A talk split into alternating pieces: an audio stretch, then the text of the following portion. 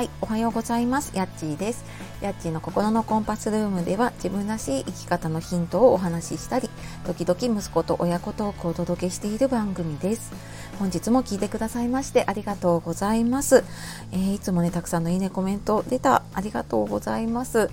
えー、皆様いかがお過ごしでしょうか？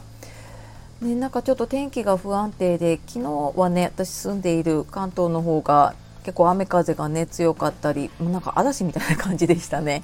あったりまあ今日はあの北日本とかねあの結構雪がひどかったりするようなので気をつけて過ごしていきましょう。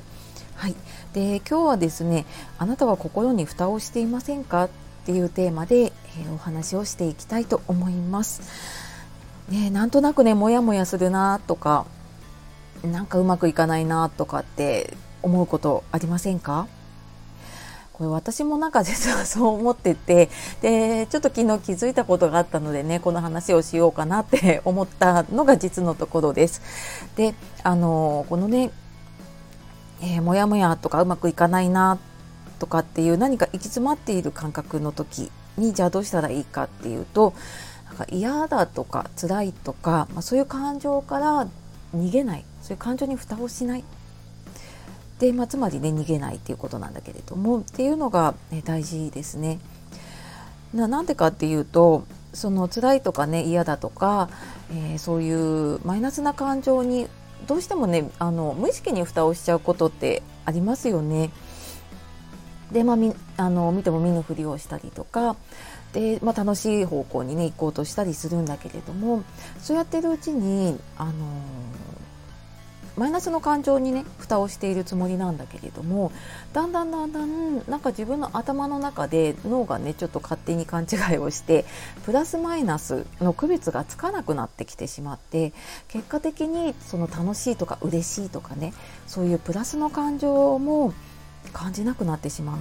ていうことが起こってしまうんだそうです。ねこんな風になったらなんか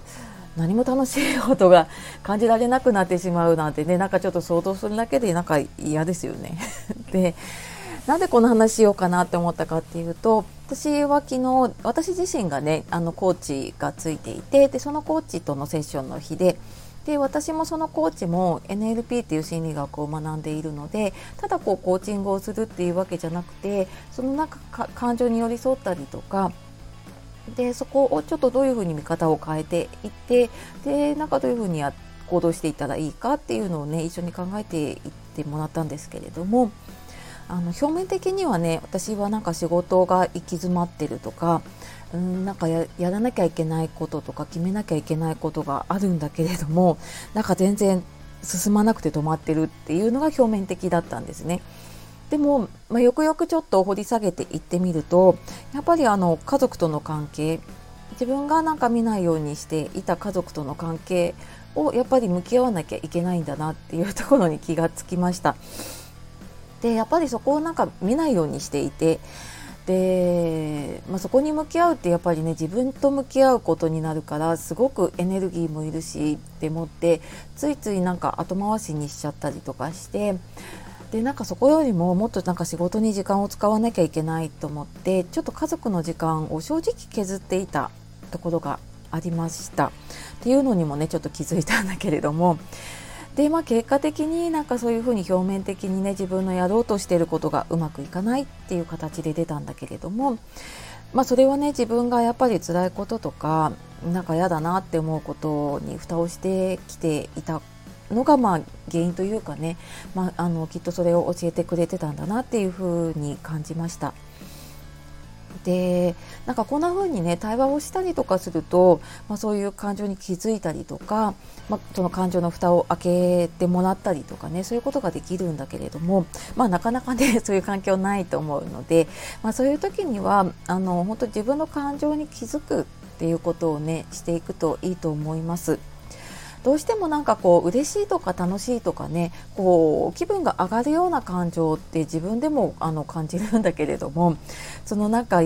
えー、辛いとかねあの嫌だなっていうことってやっぱりなかなか気づいても気づかないふりをしてしまったりするんですよね。でなんかそんな時にあなんかちょっと嫌だなって思った時になんかなんでこう何がねこう嫌だって感じてるんだろうとか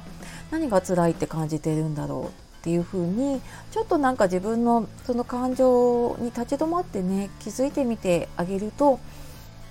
それが多分こうたまりたまっていくとねすっごいモヤモヤになってもうもやがずっとかかった状態になってしまうのでちょっとしたなんかそういう自分の中の違和感っていうのかなそういうのを気づいた時にね、うん、あのちょっと立ち止まって、えー、自分と向き合ってみるといいのかなっていうふうに感じたので、えー、今日はお話をさせていただきましたきっとねなんかこういう感じ方とか変わっていくと、まあ、マイナスも感じるようになればその分プラスの感情もねもっと感じてきっとねあのすごい豊かというか幸せなねあの人生が送れるようになるんじゃないかなと思っております。はいというわけで、えー、ちょっと長くなりましたが、えー、今日も最後まで聞いてくださいましてありがとうございました。えー、この話聞いてね、いいなと思った方、えー、ぜひいいねボタン、えフォローしていただけるととても嬉しいです。では素敵な一日をお過ごしください。えやっちがお届けしました。さようなら、またね